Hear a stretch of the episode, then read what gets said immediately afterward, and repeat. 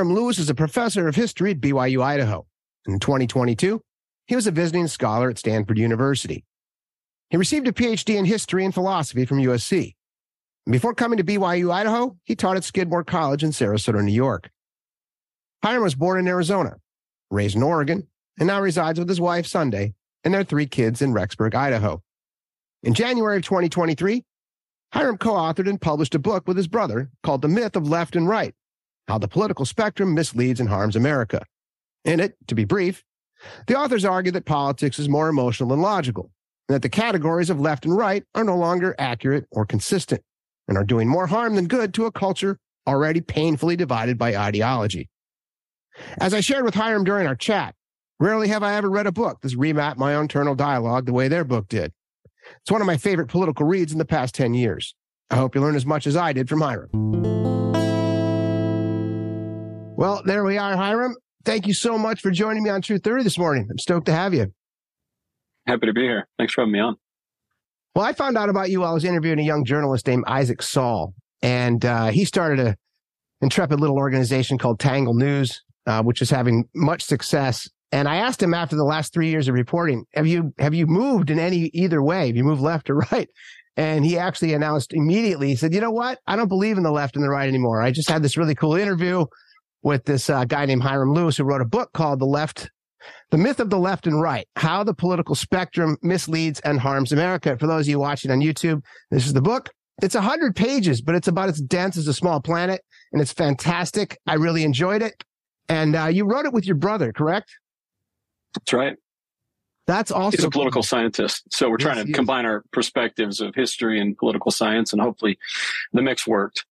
Yeah, I mean, you're a visiting scholar at Stanford. He's a visiting scholar at Harvard. So I'm sure your parents are really disappointed that they didn't do a very good job of getting their boys educated. so I, again, I think it's uh, it's been fantastic. So why don't we just start here?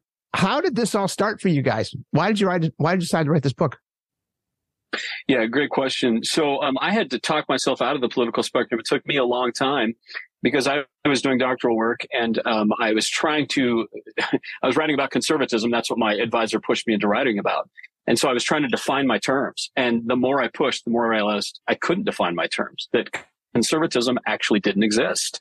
And so as I continued to look at this question of conservatism, what defines it, I eventually settled on the idea that um, it's entirely tribal. There's nothing, there's no philosophy behind it. So people are constantly trying to say, well, this is the conservative philosophy. This is what all conservatives believe, or this is the liberal philosophy and what all liberals believe. But looking at the history of conservatism and liberalism showed me that the positions were changing so quickly and so dramatically to often mean the opposite of what what they once did, that obviously there was no philosophy or fundamental principle behind them.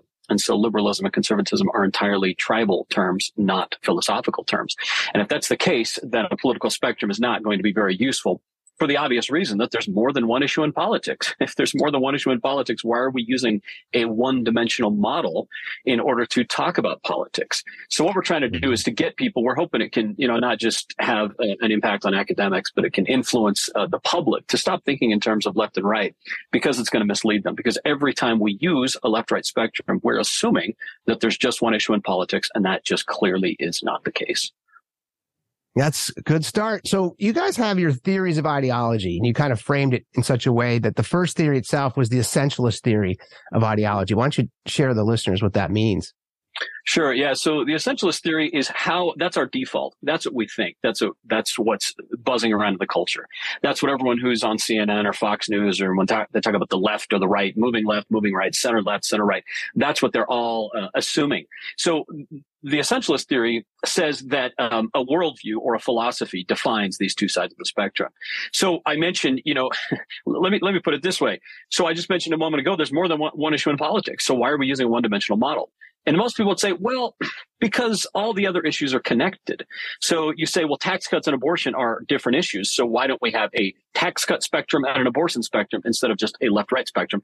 And they'd say, well, because people who, who favor tax cuts are also more likely to favor abortion restrictions. And they say that must be because there's some fundamental essence, some philosophy connecting those two.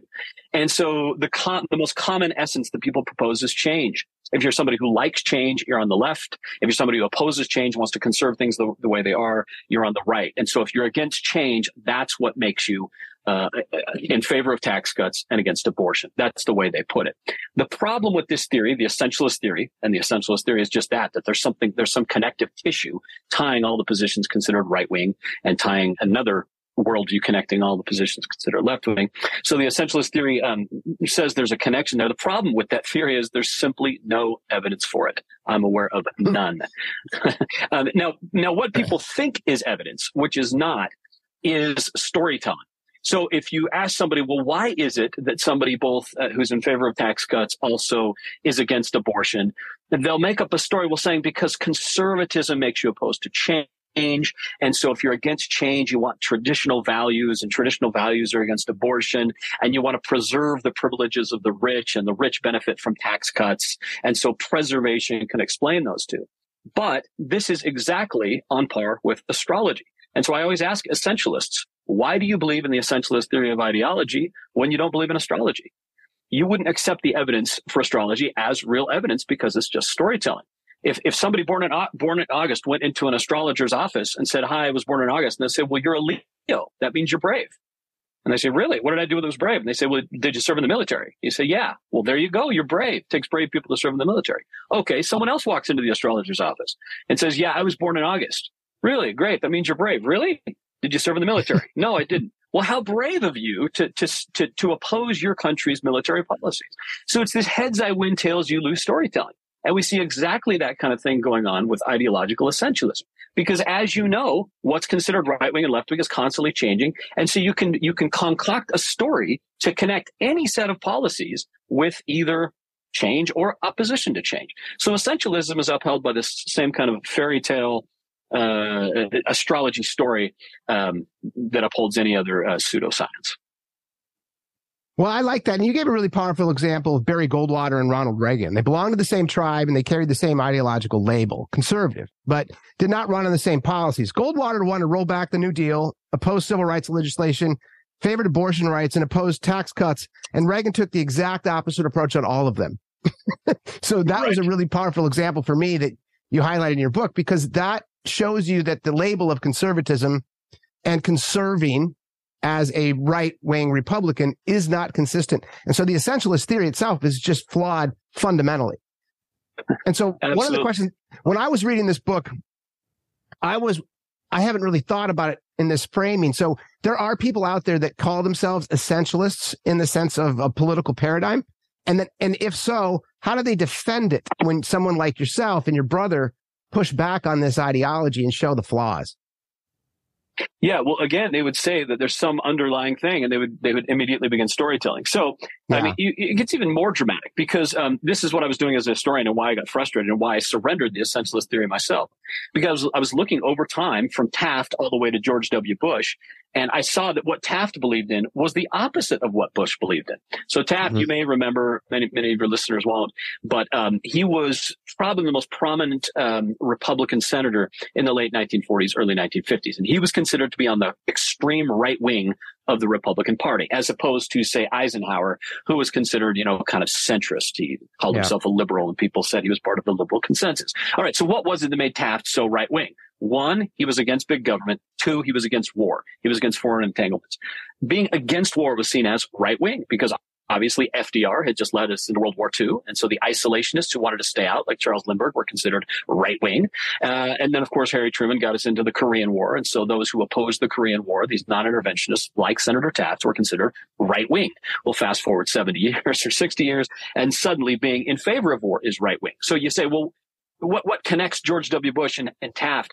Well, they're both right wing. Really? Well, Taft had opposite policy views. And people right. would say, well, deep down, they both were opposed to change, and that opposition to change will express itself differently at different times. What's the evidence for this? There is none. But it sure makes a heck of a story.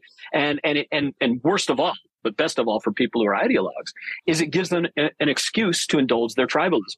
People are tribal. We know this. People yeah. join tribes and adopt the views of the group. That's, that's what people do. But the problem with the political spectrum is it allows us to mask our tribalism. So if you want to just go along with everything the Democratic Party does, fine. But let's admit that's what you're doing. What left right ideology allows people to do is to say, actually, I am being philosophical. I'm being consistent. I'm following a philosophy of progressivism. And the reason I hold all the positions I do is because I'm committed to this philosophy of social justice and progress. That sounds so much better. That's so much more attractive to people than the idea that, well, tell me what the Democratic Party is doing and, and I'll just sign off on it because ditto's Rush Limbaugh because I'm a conformist. People don't want to be conformists. People do want to be philosophers. And so the political spectrum allows them to delude themselves into the idea that they're being philosophical. Another thing I learned in your book was where the actual terms left and right came from. You want to tell us a little bit about the French Revolution and kind of how that took place? oh, sure. Yeah, it's it's kind of interesting. So, so if you go back to like, um, so let, us start with the USA in, in like 1910. Uh, if you went to the USA in 1910 and looked at journalism, um, you would find the words left wing and right wing mostly describing architecture had nothing to do with politics. Nobody from 1910, no politician was talking about, I'm on the right, I'm on the left, center right, center left. This was a paradigm that was completely foreign to Americans. So it was an architectural term primarily. Sometimes you'd use it in military, sometimes you'd use it in sports, but mostly architecture. Well, there's a reason for that. Because if you go back to the French Revolution, um, mm-hmm. what happened was you had basically those who were in favor of the revolution and they sat on the left side of the National Assembly in the left wing of the hall. And then you had those people who were more supportive of the monarchy and more opposed to the revolution, and they sat on the right side right. or right wing of the hall. So this whole idea of left and right came about, and it simply indicated one thing. And, and, and unidimensional models can communicate about one thing. And that one thing it communicated is whether you supported or opposed the French Revolution. All right. So the Bolsheviks in Russia, as the Bolshevik movement started heating up in the 19 teens, they adopted that left right way of looking at things. And they said, we Bolsheviks stand on the left wing of revolution, and socialist groups who aren't quite as revolutionary will put them on the right wing. So journalists starting like, you know, 1918, 1919, who were reporting on the Russian Revolution, uh, these journalists in America talking about what was going on in Russia started using the word, these terms, left and right, for the first time in American history to describe politics. But it had nothing to do with American politics. It was entirely about Russian politics and what was going on overseas. It was entirely just a reporting tool to say, hey, here's what they're saying. Well, starting in the early 1920s, a guy named Robert La Follette, he was a prominent Republican senator, he said, no, no, no, this left right paradigm applies to America too. And I stand on the left wing of the Republican Party. And those people who are more against my socialistic agenda, they stand on the right wing of the Republican Party. Well, here's the problem. Here's why left and right took hold in our country. Because when FDR became president, suddenly um, that left right paradigm took hold and it worked very briefly. Because I've been saying, hey, there's more than one issue in politics. But in, in the 1930s, that wasn't really true. There really was just one issue, and that was the New Deal. And if you supported FDR's New Deal, that was considered left wing. And if you opposed the New Deal, that was considered right wing. Well, what about questions of race? Not debated nationally. In fact, you know, it was Republicans and conservatives that were more uh, pro uh, racial equality. The record is mm-hmm. very clear on this. what about questions of abortion or gay marriage? I mean, these are these are not even on the table. They're they're nowhere. What about crime policy? That was something debated locally. It wasn't debated nationally, and it didn't have any ideological connotations. So left and right meant one thing, and that was the New Deal. So the problem was that that model used to work and so it entrenched because it was so effective. You can say oh he's the extreme left. He's really really in favor of the new deal really wants to take government uh, control of the economy to more of an extreme. He's really really opposed to the new deal. He's on the far right. So when you had just one issue being debated that paradigm worked. The problem is, is starting in the 1950s with McCarthyism, um, a, a more um, kind of partisan foreign policy, uh, social issues like abortion and crime and affirmative action and these kinds of things as they came online. The one dimensional model couldn't accommodate these new dimensions. But instead of adjusting and adopting a new map, people just tried to glom more and more dimensions onto a one dimensional model. And that's why we're in the mess we're in now, where you can call two totally opposite things right wing. And so if Donald Trump is against the war in Iraq, that's right wing. George W. Bush was in favor of the war in Iraq, that's right wing. It's all right wing. This is a non falsifiable hypothesis. Is somebody right wing? There's no way to falsify that because we can call everything right wing because our model is so inadequate to communicate political reality.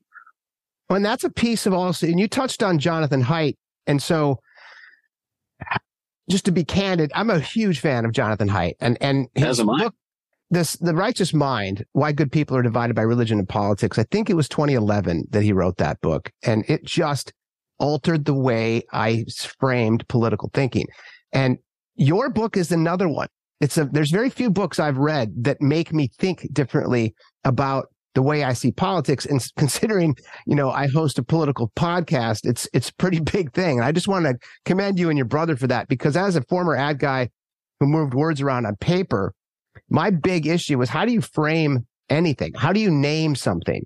And you guys named something that I never really thought about before, specifically the essentialist theory of ideology versus the socialist theory. And that's actually where you then helped me understand.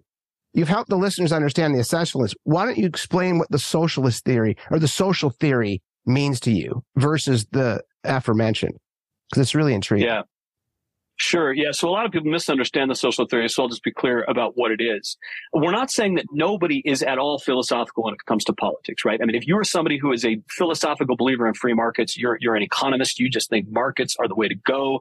It's not that you have no philosophy. What we're saying is though, the social theory says, why do we see coherence among unrelated issues or seemingly unrelated issues? People think they're not unrelated. So you have the question of markets here. That's one issue. You've got the question of abortion here or gay marriage over here.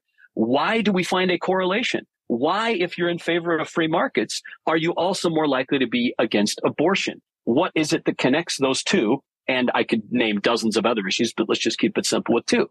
Why do we see them coherent? Why are people who are in favor of tax cuts also more likely to be against abortion? The essentialist theory that we've talked about says it's because they're philosophically connected by opposition to change. The social theory says they are connected by tribe. So here's how it works. Um, the essentialist theory would say you start with your philosophy. So you're a conservative. You have a philosophical commitment to stopping change. Then, based on that philosophy, you think yourself to a whole bunch of positions in favor of the war in Iraq, in favor of tax cuts, against uh, against free trade, uh, uh, uh, uh against affirmative action. You think yourself to all these issues, and then you join the conservative tribe because you just happen to agree with those people because you share a philosophy and a set of positions that grows out of that philosophy. Hmm. That's the essentialist theory. Start with the philosophy, think yourself to the policies, wind up in the tribe. The social theory reverses that. It says that's backward, that the tribe comes first. So you anchor into a tribe once you've anchored into the tribe, then you adopt all the policies of that tribe as a matter of socialization, not philosophy. And then, and only then, do you cook up a story saying, well, here's how all these things are conservative. But as I've mentioned, those stories are worthless because you could take any set of positions. Like you could randomly take 50 positions from politics today, hand them to me and say, make up a story how all of these things promote conservation. And I could do it as, as could you, right? I mean, any smart person. And so that's what's happening. It's ex post storytelling So all we're doing with the social theory is saying we've got it backwards. Now, where I get the pushback to our theory, people like Jonathan Haidt have pushed back on me a little bit, um, Keith Stanovich, and I'm, I'm, fans of both of them, by the way. I think Keith Stanovich and Jonathan Haidt do terrific work. I recommend um, Stanovich's book on my side bias. I remember. I recommend all of Jonathan, Jonathan Haidt's books. They're terrific. But where they push back a little bit is they um, say, and I think they're correct on this, so we're maybe talking past a little bit a little bit past each other.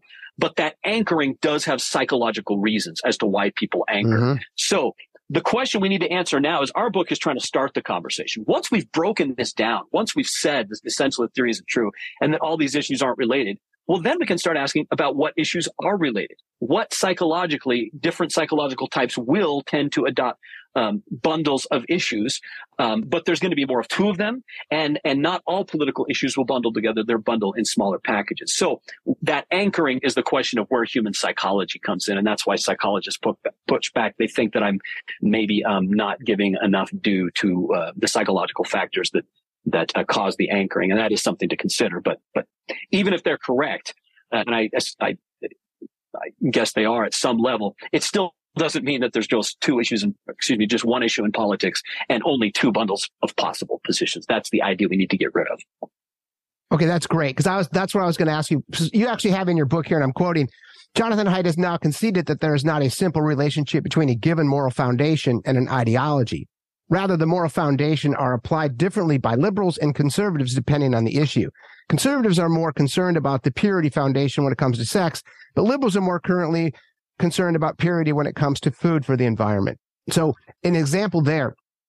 Another thing that made me think of Jonathan Haidt was the tribes are more important than the actual essential beliefs. And I agree with that 100%. And that's where Jonathan Haidt really helped me understand. And I'll share this my listeners have heard this too many times, but the idea there is that if you represent an elephant represents the emotions of human nature. The rider itself is logic and reason. This is one of his brilliant analogies. And so if I'm on an elephant and I'm walking and I'm howling down the street and someone says something, I love Donald Trump, my emotions immediately spin yeah. to my ideology, what I believe. And I'm like, I think he's an idiot. So it would be the emotion dictated what I just believed. The rider is the logic and reason, which is a post hoc argument for the emotion right? So right. the logic and reason takes a really distant backseat to the emotion. And that's why I was so connected to what you were talking about tribally, because that is a big difference between what I see, considering where I grew up in Minnesota and all my friends back there, and then my friends in rural um, California. Most of them are, are artisans. So carpenters, con- construction, electricians, those types of pieces. And where I grew up, they belong to a tribe. And what I've been trying to explain to a lot of my friends, because I was in media for 20 plus years and I spent a lot of time in Manhattan and I spent a lot of time here in San Francisco where I live. And so my high school mates and my, the buddies that I grew up in Minnesota have a very different purview of the world through these lenses. And one of which is what I've always tried to explain to anyone that will listen is that it's a very complicated thing for people to move outside of that ideology because it's painful. There was a podcast I listened to that I can't cite, but it was a professor who actually changed his mores in the same way that he was like, wow, as I dive more into this, I'm becoming more liberal. And he was a very conservative person for years. As he started to adopt more liberal tendencies, he lost his friends. He lost his wife. He lost his tribe. Yes. He said it was the most difficult thing he's ever had to live through. And so there's a piece to that that connects to what you're talking about. The tribal piece is far more powerful than the actual framing of left and right because it actually doesn't make intellectual sense to say I'm on the left or you're moving further to the right. You gave some really good examples of Trump specifically and how he came about with being more of an isolationist nationalism, uh, specific to, you know, if you look at even 10 years ago, the candidates from the GOP were really good men. You know, McCain and Mitt Romney and, and Jeff Flake and all those cats, like just good old fashioned Republicans.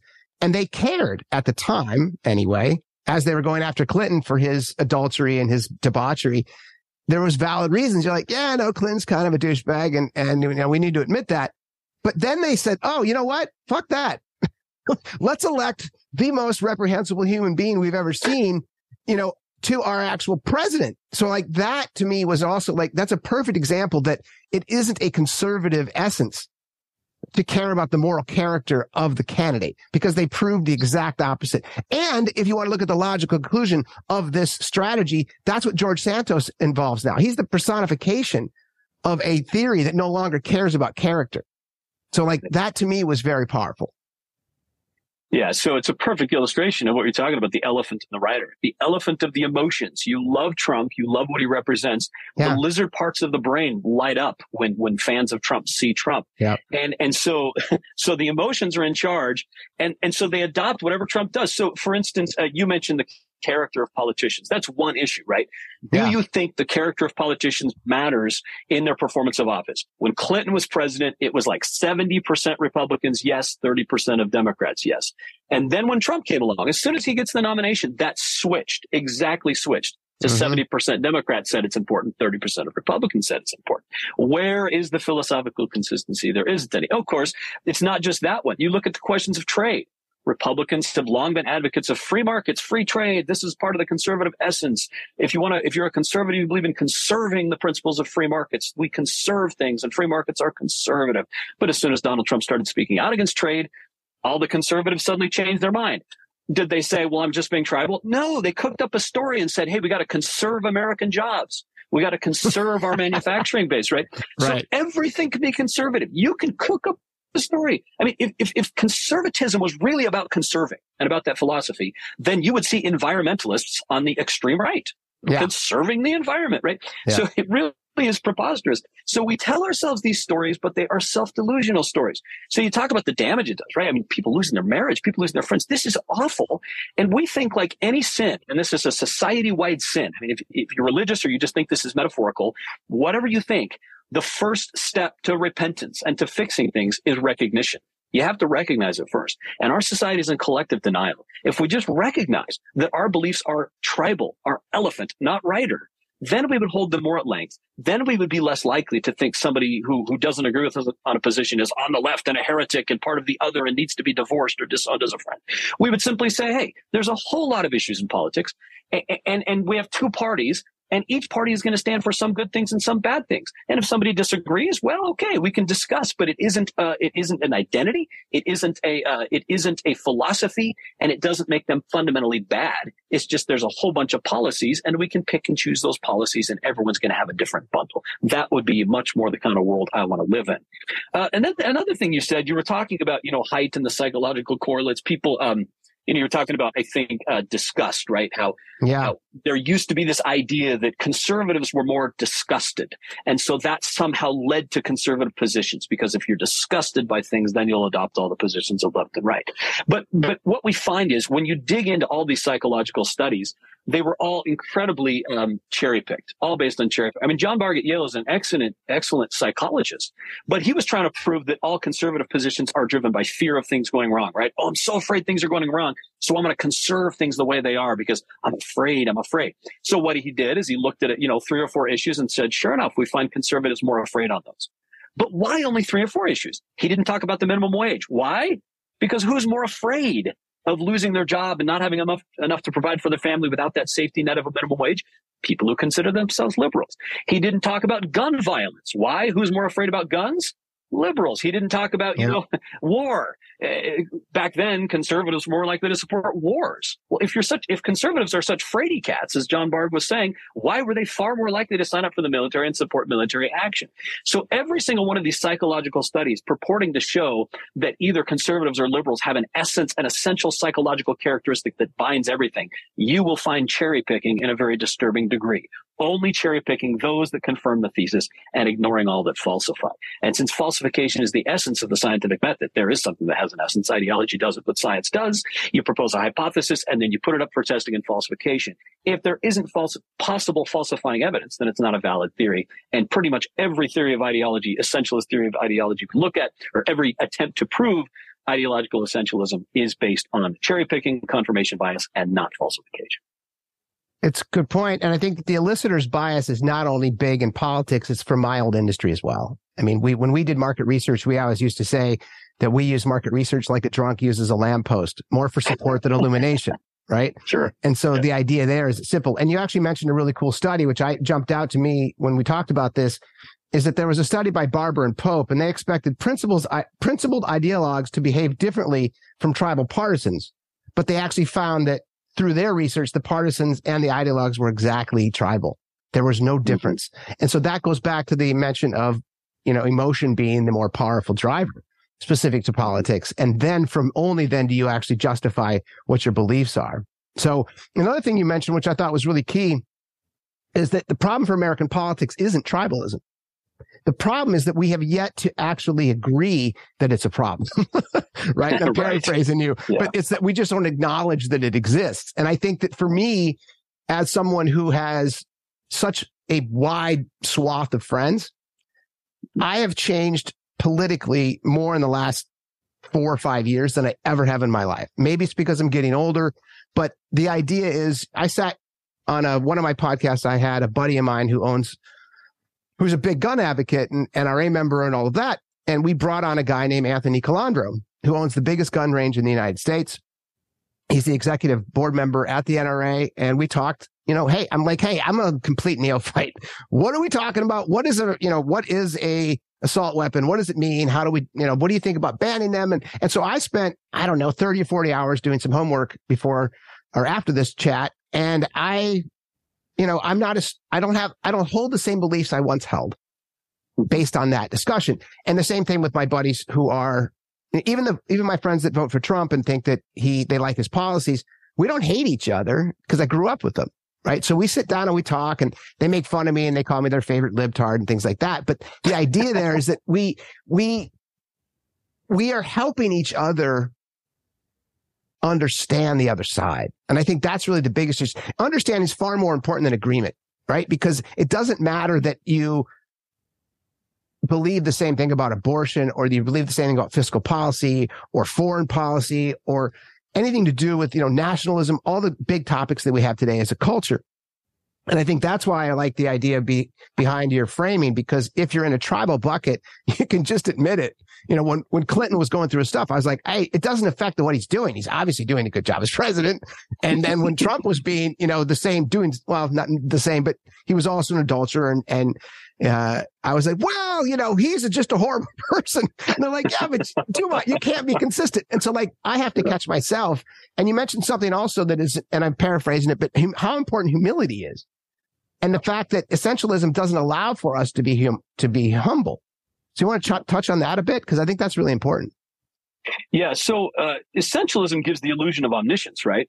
Because if there's just one issue in politics. You only have to get one issue right. And once you've chosen the correct side, either left or right, then the thinking is done. You have all of the answers. Because if right. indeed, if, if the left stands for social justice and social justice is good, and every position considered left wing, climate, taxes, minimum wages, all these things are all part of that left wing philosophy, then you are correct about every issue in politics simply by virtue of identifying with the left. As soon as you adopt that, you already know all the answers. So, so you don't have to think. You don't have to reconsider. You don't have to do what you have been doing, Joey, to your great credit, rethinking issues because you already know they're right. So essentialism is a mm-hmm. terrible, terrible thing for many, many reasons. But one of them is it's a humility killer. It tells us we are omniscient. It tells us we have all the answers. This, this explains, I mean, I really believe this. This is why we have cancel culture. This is why people are shutting down and, and believing in, in minimizing free speech. Why should we listen to anybody else talk? I have nothing to learn. I already right. know they're wrong a priori because I've adopted the correct side. And once you have the correct side, nobody can teach me anything because I already have all the answers. If I believe in social justice and everything considered left wing promotes social justice, then anybody who disagrees with any position considered left wing is therefore an enemy of progress, an enemy of social justice, a racist, a fascist. Pick your epithet. You already know that without thinking. The thinking is done. The thinking was done the second you identified as left wing. Um, so, you know, like you say, you say, um, well, maybe I'm getting older and that's why I'm, um, you know, rethinking things. I hope that's true. Um, the psychological research I've seen suggests that actually younger people's brains are a little more right. plastic. Yeah. So, um, you know, I, I, I love many older people. you know, parents are wonderful people. Uh, the, the, most charitable person I know um, is, uh, you know, an older man, and, and they're all very tribally, uh, tribally red, uh, very much Trump supporters. Yeah. Um, it's not because they're not great people. It's because I think because their brains are less plastic and it's hard to think outside the box. So that's why I have hope. I mean, the young people are messed up in a lot of ways these days with the depression, the anxiety, the gender yeah. dysphoria, all these kinds of things. But, um, but to their credit, I guess, young people do have more plastic brains, and I think they will be more open to our argument. Where people who have spent 70 years of life thinking in terms of left and right will have a really hard time accepting what we're saying or jettisoning this, this paradigm. So my hope lies in two things. One, that young people's brains are more plastic and we can reach them.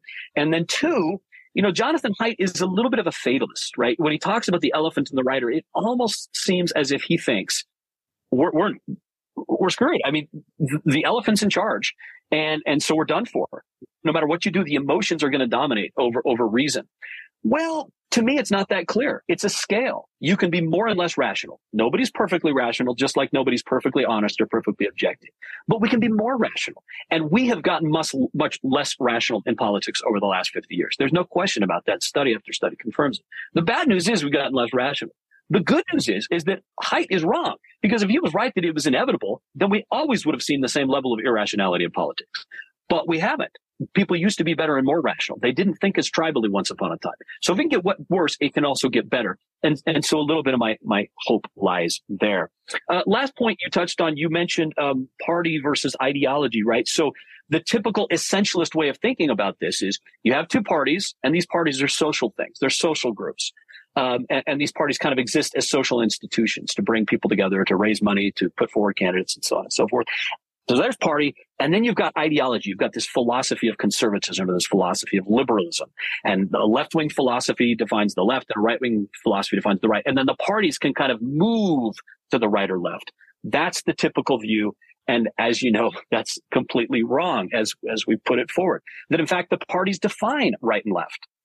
Whatever yep. the Republican Party happens to be doing will be considered right wing When the Republican Party was against tax cuts, that was considered right wing under Barry Goldwater. When the when the Republican Party was in favor of tax cuts under George W. Bush, that was considered right wing. When the Republican Party was against war under Senator Taft, that was considered right wing. When the Republican Party embraced war under George W. Bush, that was considered right wing. When the Republican Party was in favor of tariffs, it's right wing. When they're against tariffs, so the parties define the ideologies. It's not that there's these free floating essentialist philosophies called ideologies and then the parties. The parties determine what is considered right wing and left wing. So what we want people to do is to realize that yes, we do live in a two party system. I'm not against that. People think, oh, you guys are recommending we have more parties. Not necessarily. I think the two party system has a lot to offer it. I'm convinced it's probably the best way to, to organize ourselves as a society. However, like you say, it's about recognizing what the parties are. The parties are like baskets. Thankfully, Joey can go to, you know, Albertsons and, and, or, or a grocery store and he can go and pick all his own groceries. He can pick Swiss cheese. He can go get pickles. He can go get tortillas, whatever it happens to be, whatever he wants. But what if Joey showed up at the store and they just had two baskets and said, Joey, you have to pick one of the two? That's what we have to do when we vote, right? I mean, it's, it's, it's either Republican or Democrat. So Joey is going to look at those baskets and he's going to say, you know what? I don't love either of them. They're not perfect. Both have things I like and things I don't like, but I'm going to go with this basket, basket A, because it has a few more of the things I like and a few less of the things I dislike. That's rational. Joey would be irrational if he started saying, actually, everything in cart A is better than everything in cart B. And anybody who picks cart B is an evil, terrible person. And yet right. that's what happened in politics. If we just recognize that the parties are baskets, random baskets, more or less, with a whole bunch of good things and a whole bunch of bad things, then we could be more self-critical the same way that Joey would be self, be critical of his basket and say, yeah, darn it, they gave me Twinkies. I don't like Twinkies. Darn it, but that was in my basket, so I had to choose it. But we're not doing that in politics. The myth of left and right has caused us to defend our baskets at all costs, to accept everything in the basket, to, to believe that that any departure from any item in the basket makes you somehow a, a heretic and an evil person. Ergo cancel culture. Yeah. And that's actually another piece that you talked about specific to your Aristotle mention with thymos in the sense that you have a quote here and it says, once we realize, and this is another thing too, we get your take on, it's specific to intellectuals. Once we realize that intellectuals are more skilled in using system two thinking. So this is Daniel Kahneman stuff, thinking to rationalize system one impulses the psychologist named Tyler Sherroat notes that the greater your cognition capacity, the greater your ability to rationalize and interpret information at will, and to creatively twist data to fit non-essences that make sense that the politically active are more likely to be socialized into left right categories than the politically inactive, which I thought was really cool. And then your thymos mention was the desire for recognition and status, superiority over others. And one way to fulfill this desire is by aligning yourself with a superior group, which you talked about with social justice. Because if there's one thing that is really, I could say that would sit within the left, it is social justice warriors. I, no matter what topic I'm reporting on, whether it's defund the police, critical race theory, gender ideology, which are all big topics we covered in the last year, the social justice folks, if you want to call them progressives, I don't know what the term would be. I again, I'm re- reframing my own vernacular because it's not a left thing; it's a tribal thing. It is very mm-hmm. tribal to believe that you are part of something that is bigger than you are, which is wonderful. It's why religion works. Mm-hmm. Bigger than that is that you're like, oh, you know what? I'm better than the other side because I care more about the impoverished and about the less fortunate and about people of color and about trans folks. I care. The right are lacking empathy. If anything, they're apathetic. Worst case, they're actually outright mean spirited. And so I can't have anything to do with that party or those people. And that's again, we're seeing that the dangerous divide here specific to villain versus heroes. So if you believe that you're on the hero side, right? you you actually move forward to encapsulate, you know, in words. And so I think to your point, do you want to talk a little bit about the intellectual piece? Because that was really curious to me, specific to intellectuals being even more um, aligned with tribe and justification yeah. based on their own words. Absolutely. Yeah. So that's, um, you know, that's what Robert, uh, um, Rob, uh, Kurzban, um, Jason Weeden.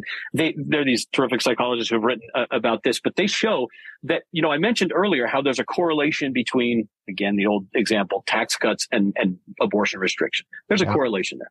But what they show is that that correlation is much, much smaller than you would think. It's barely over 50%.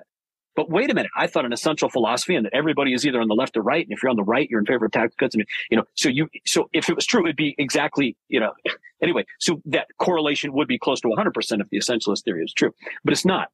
Okay. So why do we all think that those two issues do go together? And the answer is because the opinion makers believe it more than anybody else. And the opinion makers are more sorted into ideological categories. So why is that? Now, the essentialist theory would say, well, it's because intellectuals, because they're smarter, because they think about things, they are more likely to get at the truth of what actually goes together.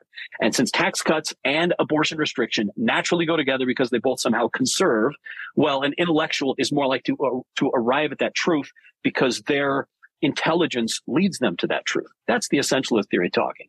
The reality is, and what we were getting at there is that they are much better at ex post thinking. It's the same reason that intellectuals were much more likely to support the Salem witch hunts.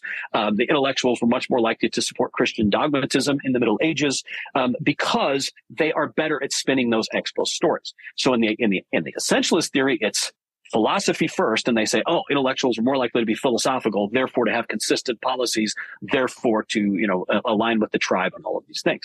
We say that's backwards. No, no, no. Since tribe comes first, well, everybody's tribal. And so intellectuals join the tribe. Most of them have joined the left wing tribe or the blue tribe. Uh, they then adopt all the policies. Pretty much all of my colleagues in history to a person agree with every single position considered left wing. And then what they do is they concoct a story. Now, why can't they see the reality that actually all those things go together and they shouldn't be checking the boxes on everything and they should be thinking independently. I mean, they're intellectuals right. for crying out loud. Shouldn't they be the most independent minded? Shouldn't they be the least ideological? And the answer is because they are so good at spinning the stories I've told you about, about showing that everything considered left wing advances social justice because they can right. tell those stories so effectively. You know, this is an ad guy, as a marketing guy. It's all about the story. And intellectuals are so good at concocting narratives, concocting stories that makes incoherent things seem coherent.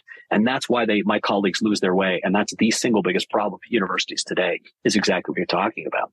So, you know, once you've convinced yourself that everything considered left wing advances social justice, you're obviously not going to listen to anybody else. But if you're really concerned about social justice, if it's not about lording over your superiority, I'm morally superior to you because I care about social justice and you obviously don't because you're not on the left, right? If you really cared about social justice rather than virtue signal, rather than the mm. thymos or the thumos, the tribal superiority, then what you'd be doing is you would be begging, not, not shutting down op- opposition. You would be begging for opposition. You would say, I am trying to make our society more just and I don't know how to do it. Nobody does because we're human. We are flawed. We don't know everything. We're not omniscient. So please, when we're talking about race, please come talk to me and tell me your perspective so that I can think better and I can think in a higher way. And that I can, because truth comes not by declaring something ex cathedra is true and then silencing disagreement. That's, that's how we're doing it more and more. That's how they did it in the Middle Ages. That doesn't get you to truth. Truth comes through constructive dialogue. It comes through bouncing ideas off. It mm-hmm. comes from submitting ideas to testing and dialogue is a great way to test them. And so if you really cared about social justice, about advancing racial equality, you would listen to as many possible perspectives as you could because the only way to get to what actually promotes racial justice is to listen to all of those and to come up with something nuanced more than what passes as kind of the soundbite bite thing we have going today. So what advances social justice? I don't know. You don't know. Nobody else on this planet does.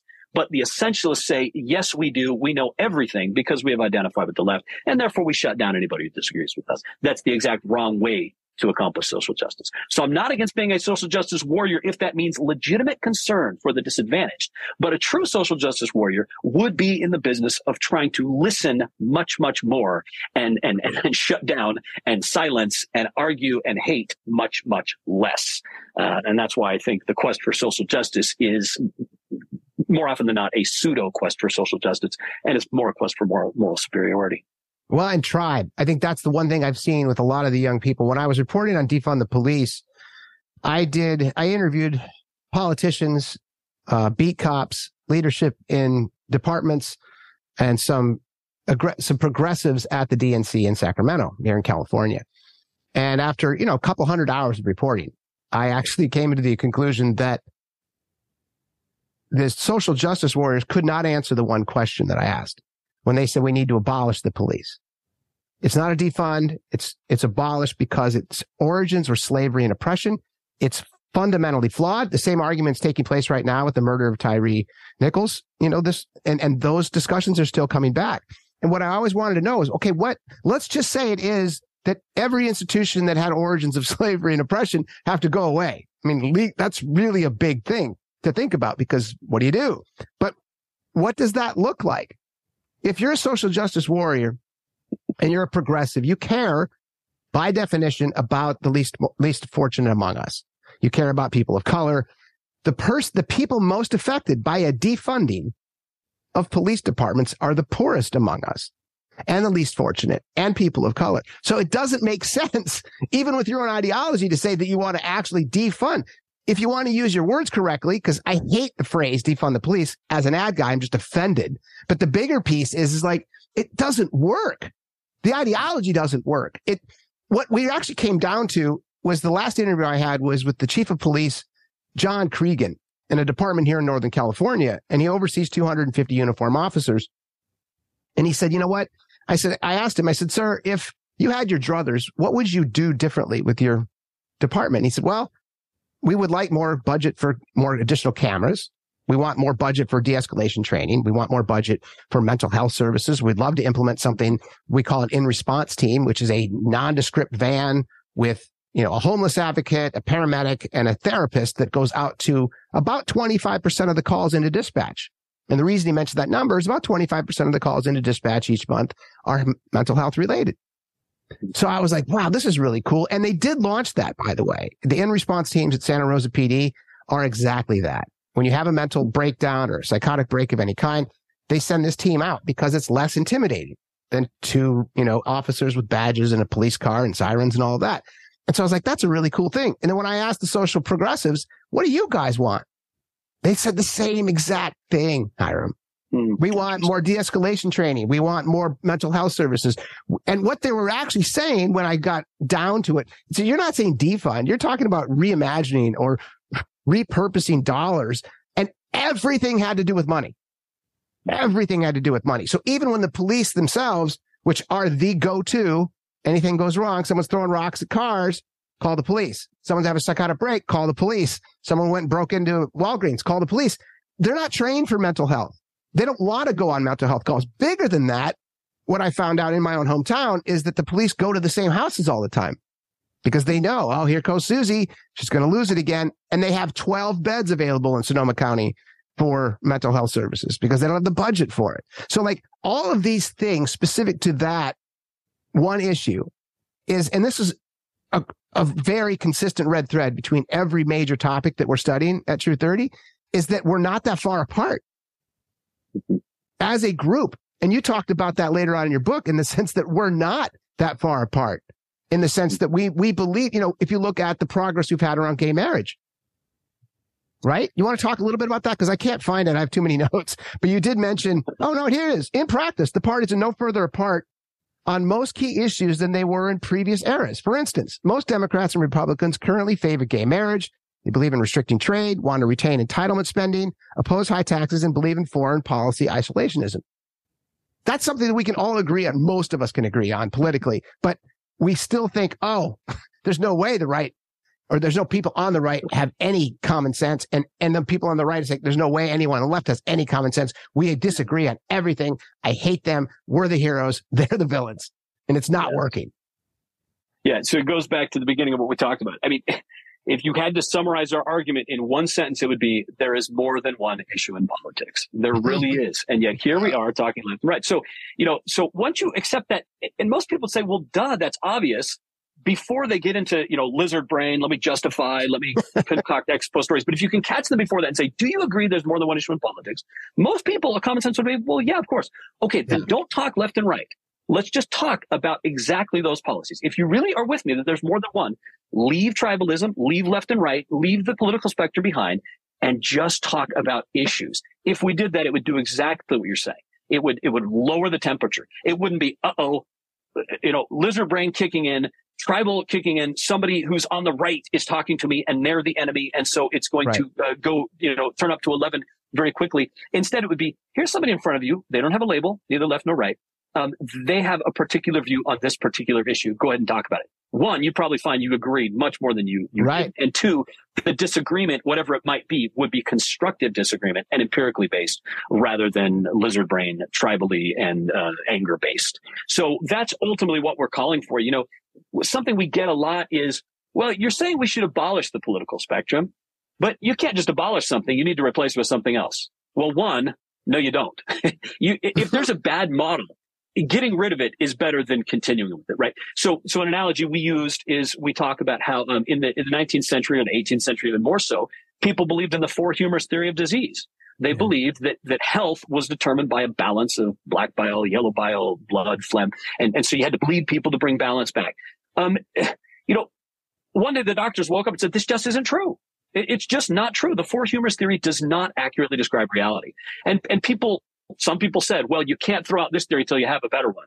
No, you can. Stop bleeding your patients and stop it now. you don't need something better to stop bleeding your patients. Get rid of the bad theory immediately. Bad theories have bad consequences. If they don't bear any relationship to reality, which the political spectrum doesn't, which the four humors theory doesn't, then stop using them. You don't need something better to replace them with. And frankly, the medical profession doesn't have anything better to replace it with. There's no, there's no all encompassing model for the, for the medical profession. If you go to a doctor, it's, they're not going to say, well, you have, you know, there's two kinds of people and two kinds of illnesses and two kinds right. of doctors, either type A or type B. Where are you on the medical spectrum? They're not going to do that. They're just going to say, tell me your symptoms. And on a very granular level, there's thousands of types of illness, thousands of ways to approach the illnesses. And, and we're just going to talk about it on a very micro granular level. That's what we're proposing. Now, could some political science genius in the future come up with a new map that's more accurate? Because chemistry does have a better map, right? I mean, they threw out a bad map and they got the periodic table. That is a multi-dimensional model of reality that is extremely effective, right? Every column tells you something. Every row tells you something. The groupings tell you something. There's little numbers and letters on the different parts. So, you know, you get 20 or so dimensions of information communicated on that thing in a very effective way. Is there a map like that that we could develop politically eventually? Maybe. I don't have it. I leave it to some future genius to figure that out.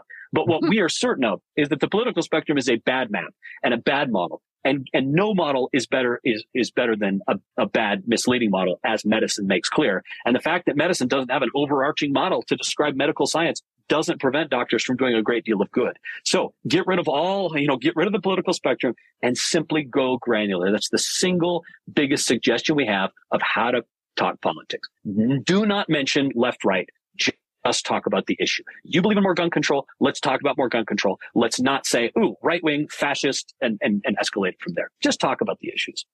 And that's where your go grand. And you have, we should replace meaningless ideological categories such as liberal or conservative with substantive categories such as deficit hawk, tax cut advocate, immigration restrictionist, or abortion right activist. Because I actually agree with you.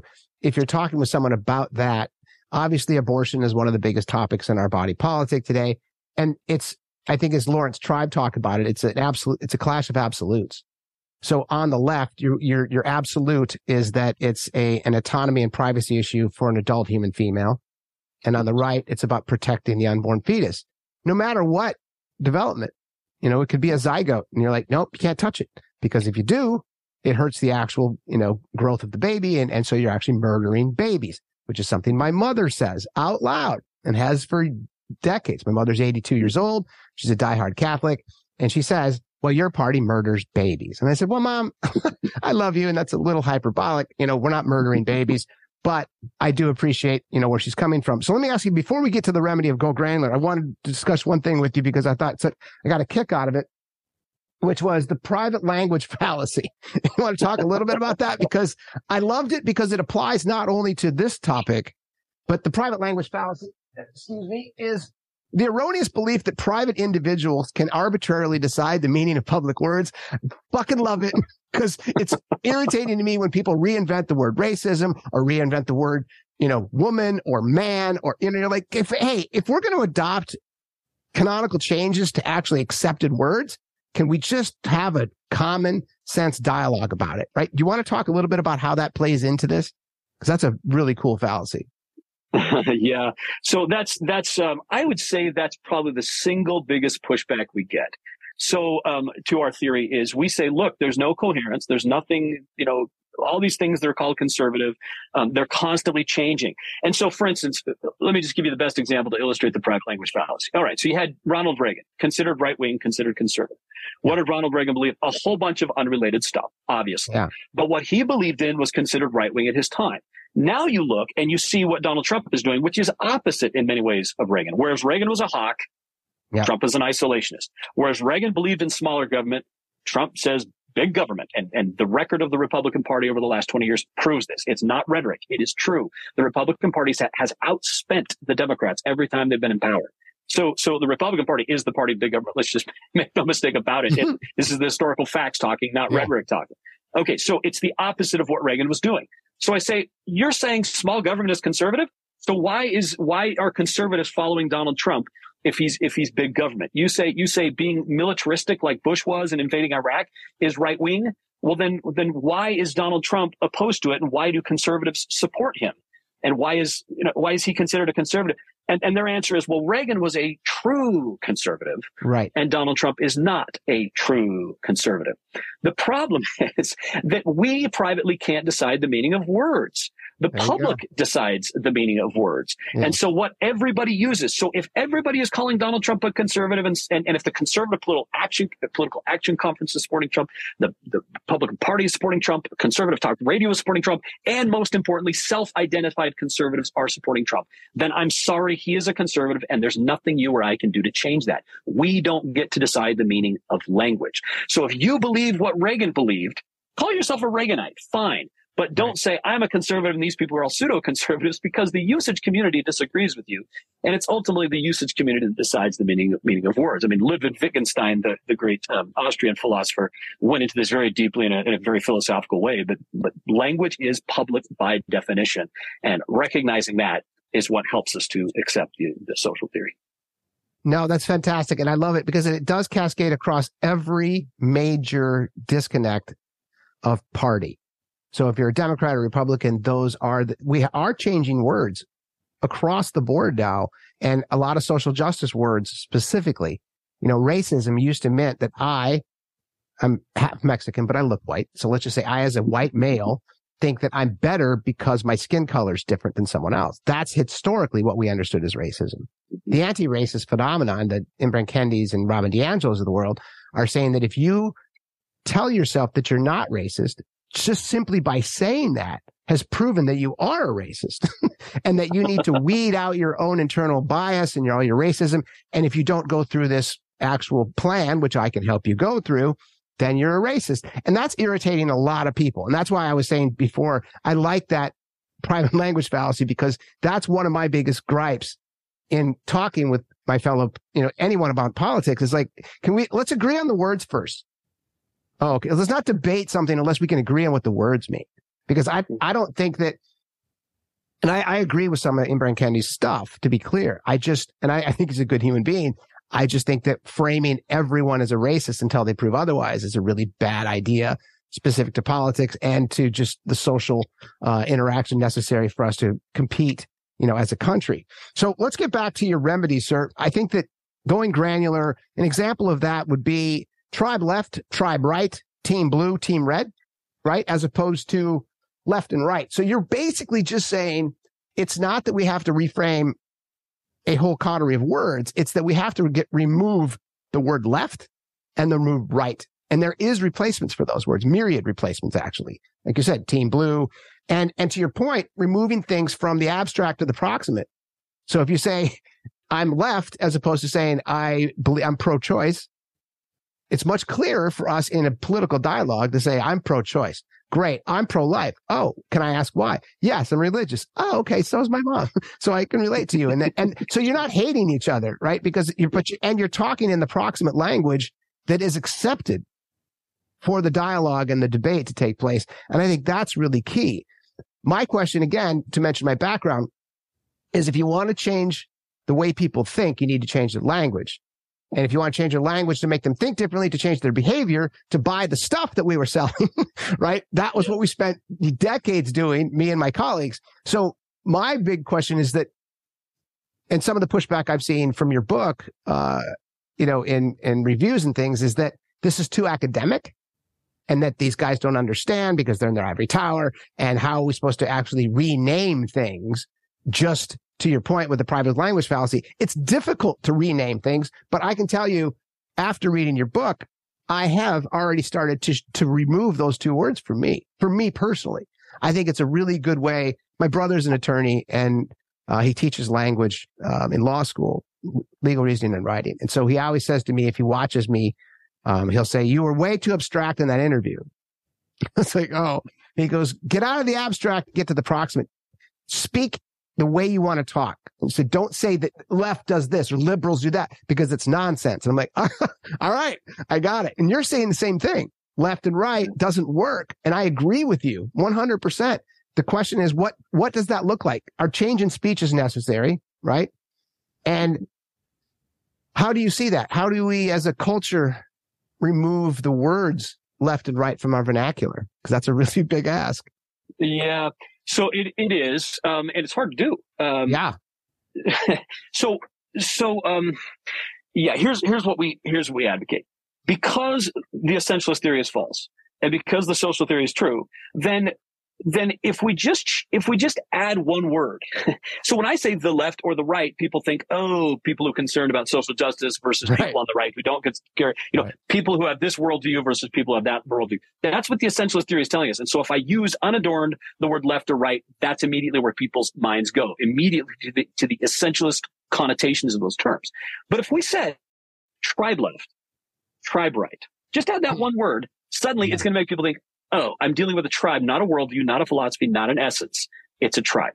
If instead of saying conservative, liberal, right, left, I said reds, blues, those have tribal connotations and it would communicate the accuracy of the reality that these are tribes and people would much be much more likely to act in non-tribal ways we believe if we would identify the tribes. So Lily Mason, she's a great political science. I think, I think she's at Johns Hopkins now. Um, great political scientist, but that her, that's her big criticism. She says, look, you're advocating we start calling these what they are, tribes. But won't that make people more tribal? We don't think so. The psychological research we've seen suggests that when people recognize tribes for what they are, once they once they get to the, the truth that these are tribally connected, not philosophically connected, then they're much more likely to hold their tribes at length. A, a, great person on this is Julia Galef. I don't know if you've had her on your show, um, but she wrote a book called The Scout versus Scout Mindset, right? Being a scout versus a soldier. Versus soldier. And, and she's noticed, yeah, so she's pointed out that when people think in terms uh, when we recognize tribalism, we hold the tribes more at length. We're more likely to disagree with the tribes. We're more likely to see the tribes for what they are. Uh, when we're caught in the essentialist fallacy, that's that's not the case. So we would just say, yes, it does take a little bit more language. It is going to be hard. Instead of saying he's a liberal, he's a conservative, we say, you know, he he's in favor of deregulating markets. That's a few right. more words than right wing. Right wing is two syllables. He's in favor of deregulate. You know, more more syllables yeah. here. It yeah. takes more words, but more words is a is a is a small price to pay for a lot more accuracy. The same way that it takes a doctor more words to say he has a bacterial infection instead of he's sanguine. Right. Right. Once upon a time, you said, no, he's sanguine. He's got too much blood. We got to bleed him. But talking about the reality of what's going on in that person's body takes more words, but it's a small price to pay for more accuracy. So we're asking people to spend a little more effort, a few more syllables to add words to make it more accurate. And, and, and that can be as simple as saying tribe left, tribe right, tribe red, tribe blue. Just saying, hey, tribal people, that can help us understand and communicate the reality of what's going on instead of the myth of left and right, which is that there's essences behind these things. That's a great answer because I was wondering that specifically if tribe would be looked at as a pejorative by people. So if you know you're part yes, of a tribe, it would be, right? and that's They're what we like, want. Oh, no, I but correct, but it, it, one of those yeah. things where it's like I don't, I'm not a member of a tribe. I hold these beliefs. So like your your basket analogy, would think is wonderful. My mom walks in. If my mom was giving the two basket theory when she walked into the grocery store. All she would care about was abortion. That's it. My mom's been a single issue voter her whole life. She was adopted. And because of that, she, and she's Catholic. So that's it. There's it. My mom could have the abortion piece and then everything else in her basket she hates. It could be liver and onions and everything that she hates, but she would get that basket because of that one issue voter. And so if you call them tribal for that reason, that's where my brain was like, well, they might look at that as uh, an insult right? And yeah. to your point too? No. Okay. So let's talk about your mom. If she really is a single issue voter, if she hasn't anchored and adopted, but instead she just said, Hey, it's about abortion. I don't agree with the Republicans on all these other things in the basket. kudos to your mom for being principled rather than being a tribal lemming and saying, well, I'm just going to accept everything and right. I'm going to make up stories about how everything that Republicans believe is good. If she really thinks, well, this issue is so important to me and I don't like other things, good for your mom, in which case don't call her right wing at all. Just say she's pro life because that's, that's, the only accurate thing that works. And yet yeah. our essentialist theory is going to lead people to call your mom right wing right and start making analogies to Hitler and saying how evil she is because she's on the far right. When in reality, yeah. there's one issue she cares about. Right. And so, so maybe she was opposed to the war in Iraq. When people call her right wing, they're going to say, oh, well, she is against killing babies here, but she was sure in favor of killing babies in Iraq, wasn't she? But that's not true. So the political spectrum is a tool of disinformation to tell lies about people like your mom. And, and, so we need to use accurate information so that we can stop lying. The political spectrum is, is just a, a terrible tool of miscommunication, misinformation. I mean, a good example, there's a brilliant historian in the South. I'm not going to mention her name. She's in a, in a Southern university, but she, she's written this whole book arguing that, um, that, um, that uh, certain economists are like Hitler. Really? What makes them like Hitler? Well, they're on the radical right, just like Oof. Hitler. Really? Well, well, why are they on the radical right? Well, because they're like Hitler. Well, what makes them like Hitler? Because they're on the radical right. Her whole argument is circular reasoning. We have a brilliant historian here wasting her life, wasting her whole life in circular reasoning because of the left right myth. The myth of left and right turns people into, into zombies. It shuts off their brain. And incredibly intelligent people waste their time, waste their energy, and most importantly, waste their charity, waste their, their benevolence on a bad model. That's what we're trying to get away from. And, and, and, and so instead of labeling people like your mom right wing, for heaven's sake, just use the accuracy that your mom is pro life. End of story. That's true. It's granular. It's correct. And it doesn't connect her to Nazism, the Iraq war, tax cuts for the rich, and any other issue that has nothing to do with your mom's beliefs. For heaven's sake, is that too much to ask, Joey? No, and see, I love it. I think the neat, because I've said that before, my mom is not political. So she'll vote one issue and she'll just go in and pull the lever like this is it. I'm yeah. Republican. And when she was telling me the other day when I went back to visit her, all her little friends, they call them the Golden Girls. They're on their 80s and they live in the senior facility. And I take them out and we play cards together and they'll bring up these things to me. How do you, how do you feel about this, Joe? Minnesota. And I was like, well, you know, I, I disagree with you guys on this, but doesn't mean I think you're bad people, you know? And then I'll ask them the same thing. Well, what do you think of this? Oh, I agree with that. Do you think that Donald Trump is a good human being? Oh, no. Did you vote for him? Yes. Would you vote for him again? Yes. like, all right. So you don't care that he's not a good person. No. And then, they, and then they come up with the Hillary stuff, which, you know, a lot of them believe because they watch a lot of Fox News. But it, it is one of those things where I think, again, it takes it from the abstract to the proximate. And I think it's fantastic because your conclusion then, you know, I'll read from your own book here. The widespread reluctance to give up the essentialist theory of ideology today reminds us of the widespread reluctance to give up the geocentric theory of the universe in the Middle Ages. So we need to take, to your point, the Copernican leap and move on from these false models, which I laughed out loud when I read that. Um, the choice before us is then a stark one. We can either continue to be socially divided into warring political tribes based on the myth that we are fighting about fundamental worldviews, or we can discard the essentialist fiction and begin the constructive work coming up with political solutions independent of the ideological framework. I think that's best said because it was, it encapsulated everything you put in your hundred pages and it really helped me understand the pullers, actually the delta between the essentialist theory of ideology and the social theory of ideology. It really makes good sense. And I'm very happy that you wrote the book and I'm really happy you came on the show today, Hyrum. Thanks again. This was really cool. It's been my pleasure, Joy. Thanks for having me on. Thanks for tuning in, everyone. If you dig what we're doing over here, please subscribe. And while you're at it, please download an episode or two and leave a review. I'd love to hear your thoughts. Until next time, big hugs.